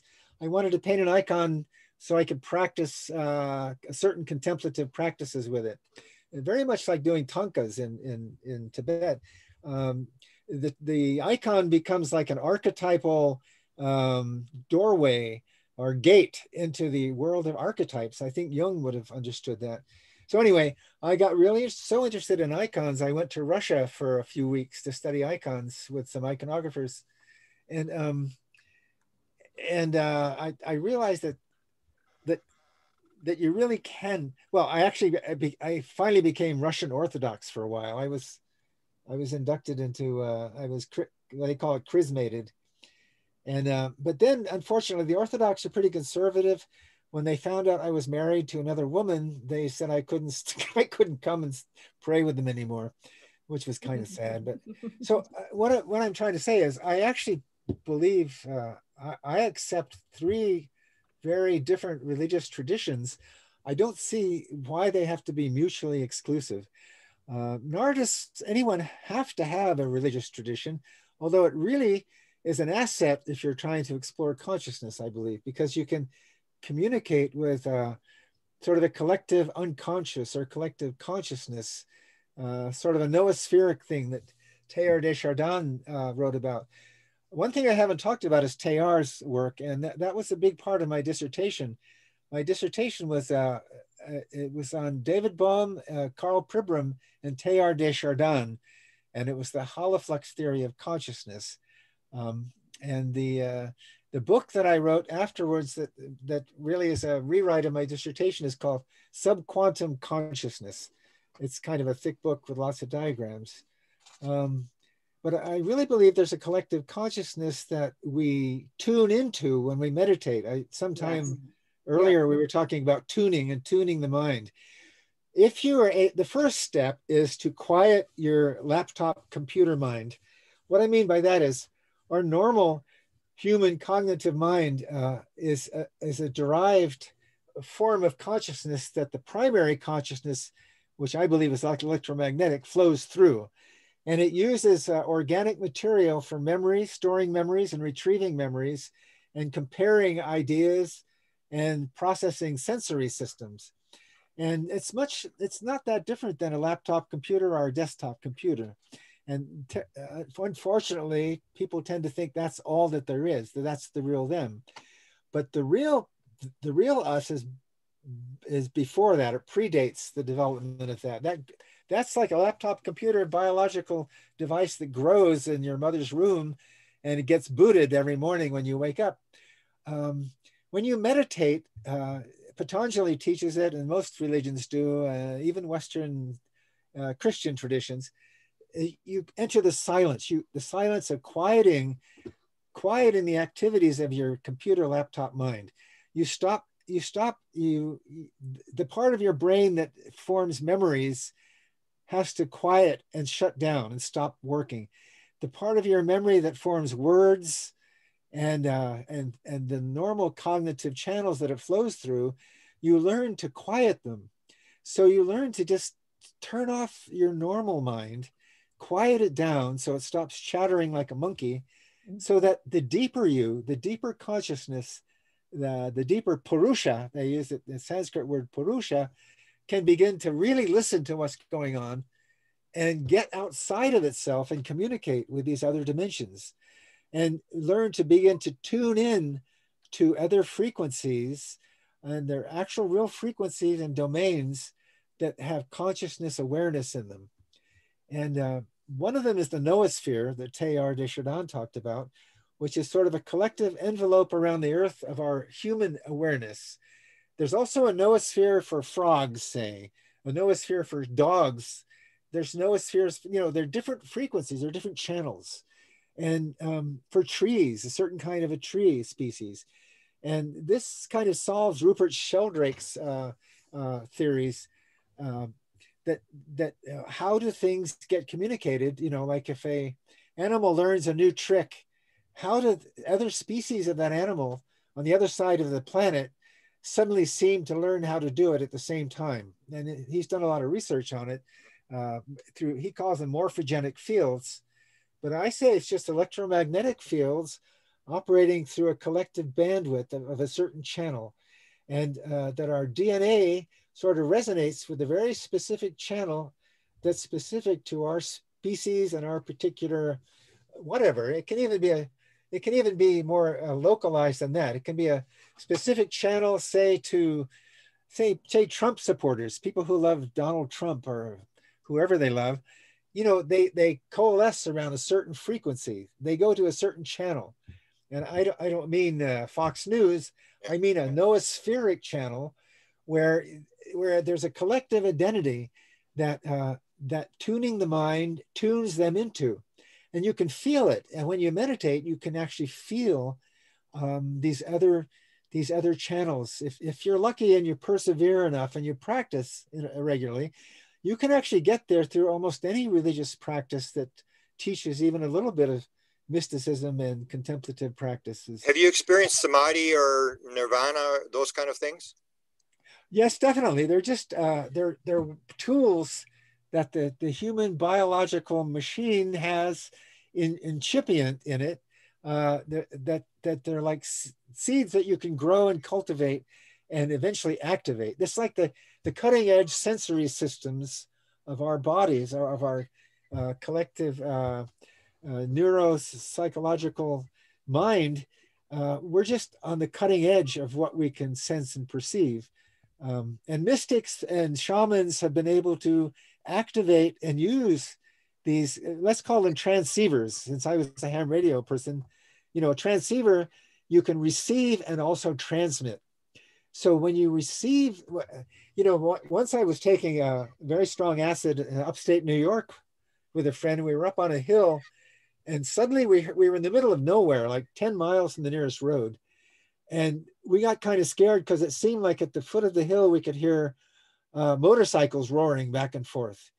And uh, the next morning we we realized that you know we were able to hear them uh, that entity whatever it was it was making itself known to us audibly somehow but if we're aware of them they're aware of us it's like if you're aware of a whale if you see a whale and you're a little fish well the whale might be able to see you and that can be the scary part that gives people bad trips when they take acid or psilocybin or ayahuasca. That uh, that suddenly you can see these things, but uh, you're not able to hide because you know you're reaching out and you're touching them with your electromagnetic fields, and you're resonating with them, and th- there's a transfer of information during that resonance, and um, so you're in their field, like you're saying that you're in, you're vibrating at their field. So you, I think you had a, uh, an experience with beings in your field, in your LSD experience. So are you in the field where you just sort of vibrate at their field and you get in there, and then once you come down, you go back into your lower vibration? Is that how you see it? Yes, that's in a nutshell. That's that's a fairly good. Uh, yeah, the, the whole idea of tuning your mind is that you, through meditation you're you know it's like learning to ride a bicycle. It's very hard to read in words how to get your balance on a bicycle. You have to do it. So by meditating uh, the, the first maybe the first couple of months or years even you learn to shut down your laptop mind your your your cognitive your memory and stuff. And uh, and of course a, cor- a corollary to this is if you shut down your memory making function of your mind and you have all these experiences under LSD or ayahuasca, it's very hard to, when you come down the next day or days after, it's hard to remember what happened because in order to get there, you have to attenuate your memory mechanism. So you're not bringing back very lucid memories. What you have to do is do these things enough time, say meditate uh, regularly every day if you can for enough months or years then you start to get a flavor for what happened. And you start to intuit what happened even though you don't have specific concrete memories of what happened. And it develops a faith of well i know what happens when i go there. You know if, if you hurt your back really bad i used to have a bad lumbar five a terrible terrible sciatica pain. I can't now remember what the pain felt like. You know you really can't remember pain. Mm. you know it was bad but you really can't remember the pain neither can you really remember things that happen when you meditate or, or even take entheogens uh, once you've shut down your cognitive mind. And one thing they discovered with uh, I, not, was it ayahuasca? Uh, I think it was psilocybin. They've done some ex- clinical experiments with psilocybin using MRI techniques to try to see what part of the brain lights up yeah. during the psilocybin technique. And mm-hmm. they were shocked to find that the, instead of lighting up, all of the areas they thought would light up go dark. Mm-hmm. They get quieter, quieter than normal. So that's mm-hmm. sort of that is one of those overlays that I believe uh, helps indicate that yes, uh, all of the yogic teachings of quieting your mind are important for reaching these these other ways of perceiving other regions of other dimensions of reality it kind uh, of makes me think, Charlie, what you were saying about, you know, with radio, how you were experimenting with, and other people have been experimenting with very, very low wattage, right? Instead of very high, powerful wattage. And then also what you were saying about your painting method, just allowing gravity to kind of do the painting for you, you know, allow the, allow the paint to be moved around by gravity itself. You, you've been paying, it seems like very, very close attention to um, to things that might seem small or insignificant to other people, right? Very nuanced things that you see a great deal of depth in things that seem very small, but actually are quite huge and expansive. And that makes me think of what you were saying about the universe, right? That it, it's both, it goes outwards and it goes inwards. It kind of goes in and out of itself, like that yin yang symbol that you were referencing. Um, yes, yes. The trick yeah. is to, the trick is to get out of the way. Yes. When you to get out of the way, you have to shut down your, you have to attenuate, quiet your your normal mind, which is really loud and and you know, it it it, it masks everything that's going on on a much more subtle, smaller, more powerful level. So when you're able to shut down everything, um, that that's how I paint.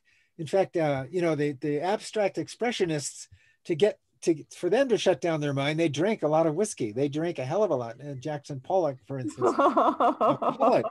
well, you're, you're you're you're segueing right into what I wanted to ask you about. I mean, first of all, Grant Grant was mentioning earlier on that we just started a series with a man named Alan Steinfeld. I'm not sure if you know who he is, but uh, he's a personality in this field and he's very interested and very passionate in art about art and so we've started a series about uh, abstract expressionists and you know people who are uh, mediums who have been um, who have created this incredible art that that comes from somewhere else, right? And they talk, yes, yes. talked about it coming from somewhere else, that they are the conduit. And then that yes. makes me think of your passion and enthusiasm for radios, because I like to think that each one of us is an antenna, right? We all have this ability yes, to yes.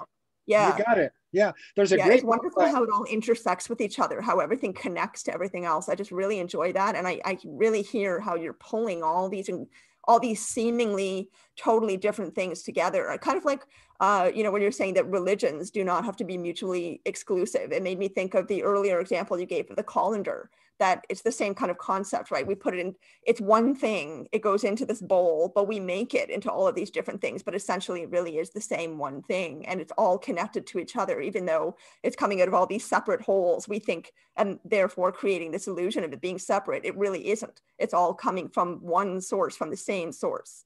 And I just love the connections you're making with that. And actually, I'd just like to hop on to, if it's okay with you, um, your own creativity, because I am thinking back to what you were saying a few minutes ago about this cycle uh, within the implicate order of how uh, the cycle of sort of creative, create and destroy, create and create and destroy over and over again, and how I'm curious how that fits into your experience of creativity and what you think of the importance of creativity in terms of understanding consciousness because of course creativity is a contact modality right? It's a way of tuning in it's a way of activating our antenna it's a way of, of doing that.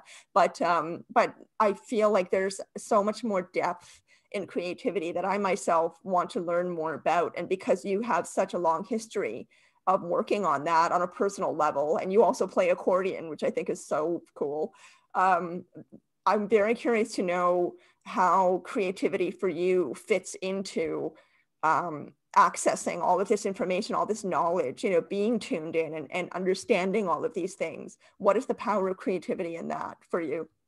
Well, I, I, I have to mention uh, one of the best books I ever read. Uh, I was about 25 or 26 in New York trying to paint on my, my own and learning about consciousness, meditation, and painting. Uh, I also got a complete set of Jung's works. I, it was a lot of money for me, but uh, I was fascinated by Carl Jung, uh, especially his volume Art and the, and the Collective Unconscious. But I read also one of the books by one of his students, uh, Erich Neumann, called Art and the Collective Unconscious. And it was an eye opener for me because he, he went through uh, uh, three, three different cases, three different artists in, historically, and his theory was that that the collective unconscious flows through the artist uh, if the artist can get out of the way, if the artist can can kind of drop their own ego and and just become a, a conduit to let the energies of creativity flow through them from the collective unconscious. So now I would say from out of the center, the implicate order that the that that the that the, this thing is this existence we're in this whole universe is is creative. And what is creativity? It's the flow of energy uh, trying to do new things and to communicate and to experience. And so uh, i think that's why the abstract expressionists learned that drinking uh, let them shut down their ego and their laptop mind so that this collective energy would flow through them into their canvas and so I actually went through a stage for a year or two when I drank way too much when I painted. I would, and it worked. But I would also, I would drink and smoke uh, cannabis too. And I would do some amazing things, you know, that I didn't remember how I did them, but something did them. And I think it was the creative energy flowing through me. And uh, I remember when I was in, uh, I was in Saudi Arabia for many years, and sometimes I would speak with some of the Saudi friends. Uh, they you know, we weren't supposed to talk about religions, but I remember once uh, saying that um, I said, you know, I believe that Islam is the one true religion. And they would, their eyes would get real big and say, Yo, really? Wow. I would say, yes, I also believe Christianity is the one true religion. And I also believe, you know, every religion is like a different flower. And you can't really say that one flower, if God hadn't allowed all the religions to develop, you know, it's just like letting all the flowers develop. They're all beautiful. So uh, God is like a, the creative energy is unlimited in what it can do. So why can't it have multiple religions, all of them being true? Uh, to the extent that you believe in them, they are real. And so you, we're living uh, in this interpenetrating a multitude of dimensions uh, where different people are living in different universes in a way.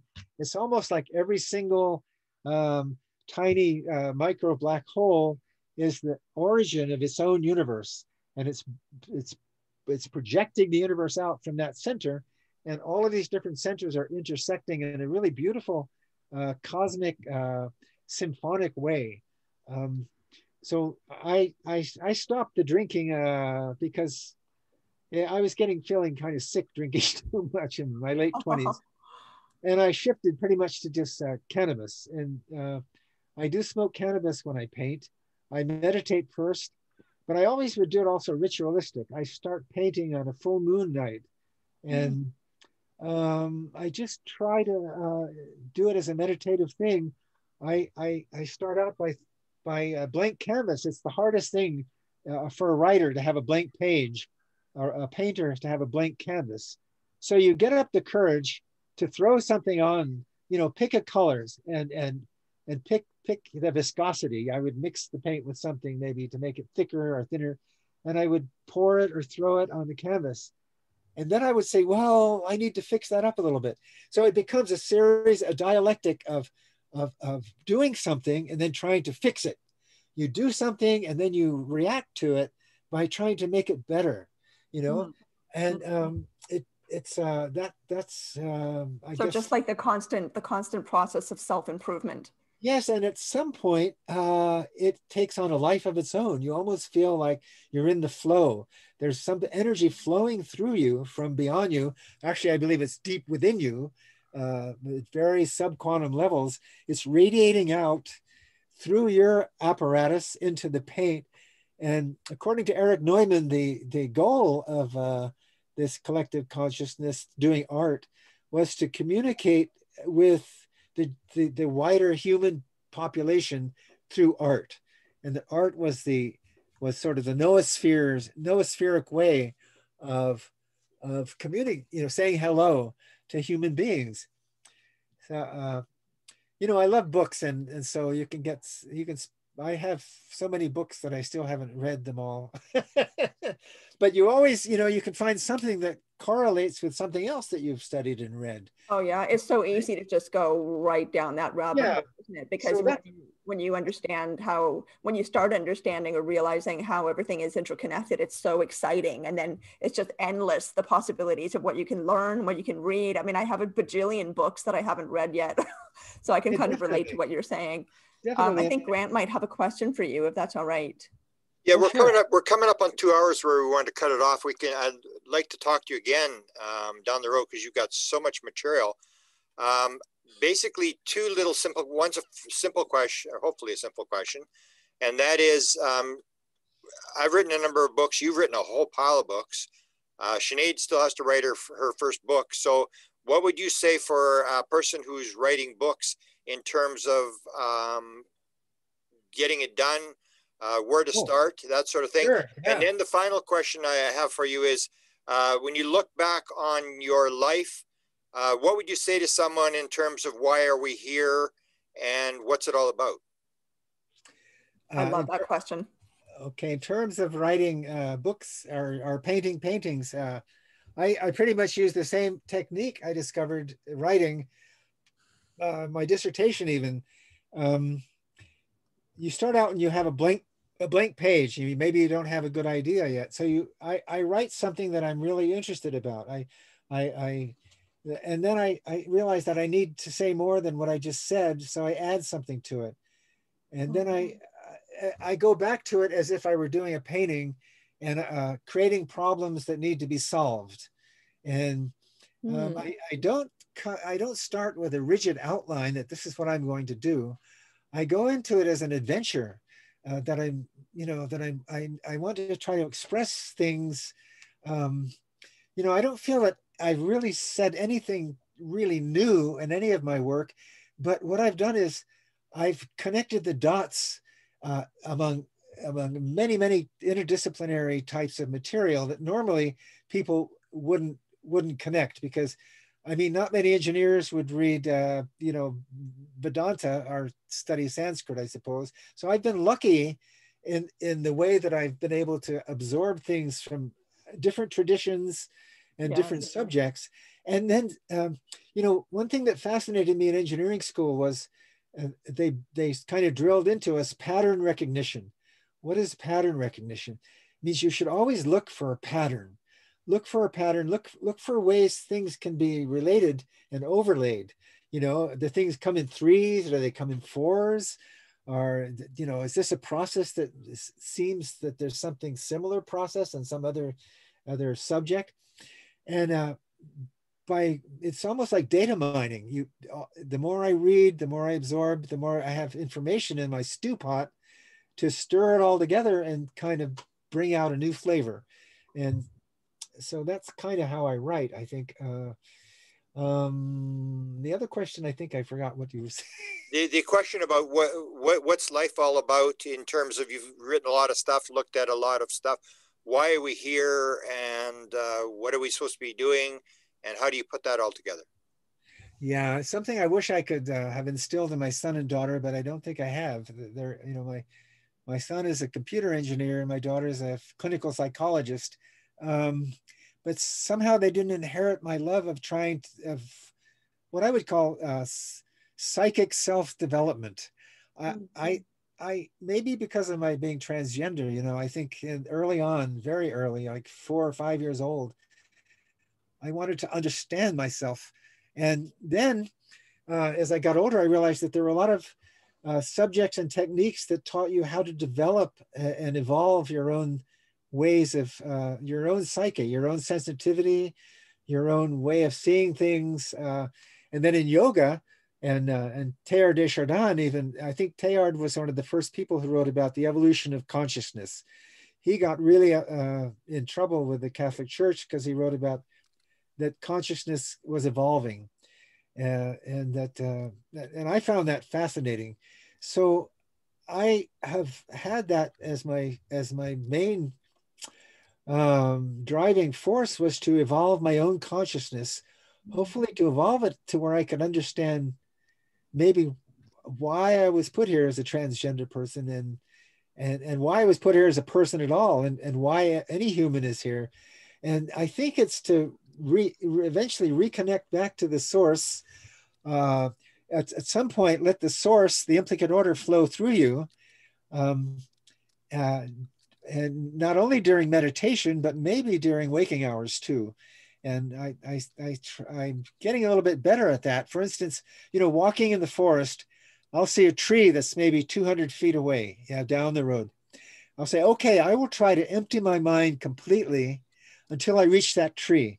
I will try to stop thinking as Shelli and stop memorizing and not even think about what I'm doing. Just walk and be aware, be totally aware and let the universe flow through me, at least until I get up to that tree. So that's kind of a simple practice that I do when I go for walks. And um, I love why that. am I here? I, I'm still not sure why I'm here, but you know, I, maybe it's to write these books and write and and paint these paintings. I, I have some paintings that I really love. So far, I haven't found a, a an art gallery, but then I'm not much of a. I don't push them. I I'm so busy reading and studying and painting more paintings. I, I, uh, and I live way out in the middle of nowhere, so there's not many art galleries around here. If anyone's listening, I have paintings on my website, shellijoye.net, and I'd be glad to get to a gallery. we will be including the link to your website, by the way, when this is posted online. We'll make sure that your website um, link is underneath the video because this is just so fascinating. Shelli, you are like a renaissance amazing. And I feel like I could keep eating up all this information forever. Um, I particularly just want to say, because we're wrapping up now, that I really appreciate how you have tied in your own personal search for you know who you are why you are the way you are you know i think this is a question that so many of us in this field and outside of it too can relate to you know what are we here for? What is the purpose? Why am i the way that i am? You know i mean i'm i'm a deaf person. I've thought so much about that. Why do i have significant hearing loss? What is the lesson i'm supposed to be learning from this? You know how what does this bring to my life? And identity is such an important part of how we understand ourselves and how we develop our our awareness and our consciousness. So I, I really appreciate you speaking about that personal journey of yours because of those reasons and also also because representation is incredibly important and representation is incredibly powerful and people need to see themselves represented out there right to, to have that sense of validation that um, that you know we're okay the way that we are and there's other people out there like us who can understand us and that there's a reason why this is all happening you know that feeling of connection with other people that we can relate to is incredibly important so i'm grateful for that thank you thank you Sinead, and thank you grant uh, i want to ask you something Sinead. Uh, sure. As a deaf person uh, earlier this year uh, uh, well for for decades one of my main practices in meditation was was uh, called Nada Yoga, Nadam Yoga, listening the yoga of the inner sounds. I, I've written about it in several of my books. How I first heard some high pitched inner sounds within my brain, like high frequencies located in different spots, and by focusing on them, they get louder. And then I discovered there's there's a whole uh, yoga uh, school uh, called Nada Yoga or uh, uh, Shabda Yoga and okay. but this year in January, after I had a, a failed tooth implant uh, that was causing a lot of pain, they removed it. Like three days later, I suddenly had what I'm sure they call tinnitus, like amazingly loud, thousands of little tiny sounds of different frequencies in my brain area. And it, it, at first it was very claustrophobic and I, I couldn't sleep very well for, for weeks. Mm-hmm. I was really horrible. But then I discovered that when I meditate, it's an amazing uh, phenomena that helps me go deeper into meditation. Um, I, I, can focus on my heart and hear different sounds slightly, uh, different parts. So I wondered, do you hear tinnitus at, at night when you're I, I, do not. I do not, but I do relate to what you're talking about for a couple of reasons. Um, I I had my own kind of huge awakening in summer 2019 when I was pretty much slingshotted into this field. I had not been part of it at all. I'm a newbie here. Um, but a big part of what happened was that I I had just had my second cochlear implant surgery on my on my right ear, and I noticed that um, I've had sort of unusual experiences all my life. So every once in a while, I get I would have something odd happen, and I would have a sense like there's something unusual about this. You know, I should pay attention to this, whatever this is. This is not yeah. quite the usual thing. So I had already had my first cochlear implant surgery five years earlier, and that had been a totally different experience. What what happened with this one um, was that I was having these incredibly strong uh, I thought at the time were auditory hallucinations, like really, really intense, high pitched and reverberative sounds that yes, yes, um, yes. Yeah, that that I also recognized too, and and what made what they made what made them stand out to me was a couple of things. One was that they happened very intensely and very often, and often all day, to the point that I would get very dizzy and almost pass out occasionally. It was yeah. that strong but that coincided almost exactly with my awakening and then right after my awakening happened they went away. And then there was a period of time after that when i kept hearing uh, this I kept having this experience over and over again of hearing very loud kind of howling or blowing wind. And that scene that was also tied into other experiences i ended up having. So there's some definite interesting correlations with sound and awareness and psychic uh, you know, tuning into your psychic abilities or tuning into your connectivity that I think has a lot to do with vibration. Um, and yes. yeah, and and it's I'm very interested in that. I want to learn more about that so I can relate to you a little bit in that way. Yeah, yeah. you know, Blavatsky wrote a great book, The Voice of the Silence, that I mm-hmm. always interests mm-hmm. me quite a bit too. so there's a lot to that. Uh, I'm fascinated by it. I think, yeah, I think it does connect you to other dimensions in some ways. Yes, yes, it's so exciting just learning more and more and more about how all of these things do connect. And as you were saying, you know, the patterns that are out there that we can recognize um, everywhere, right? That that demonstrate in in material form often the interconnectivity between things. For example, um, so I'm deaf and I've had cochlear implant surgery, and the cochlea looks like a shell, right? It's a sort of in this swirl pattern. Yeah. And so shells are of course biological in the ocean. We come from the ocean. We are partially made of the ocean. We are also made partially of stardust. Um, but then that spiral shell, you know, is found in so many examples in nature, ferns, all kinds of different things. and then also exists in um, really, really ancient symbology, which I'm sure you know of, right? That spiral that we see over and over and over again in many, many cultures, many ancient cultures all over the world. It's in cave paintings, it's in, it's all over the place.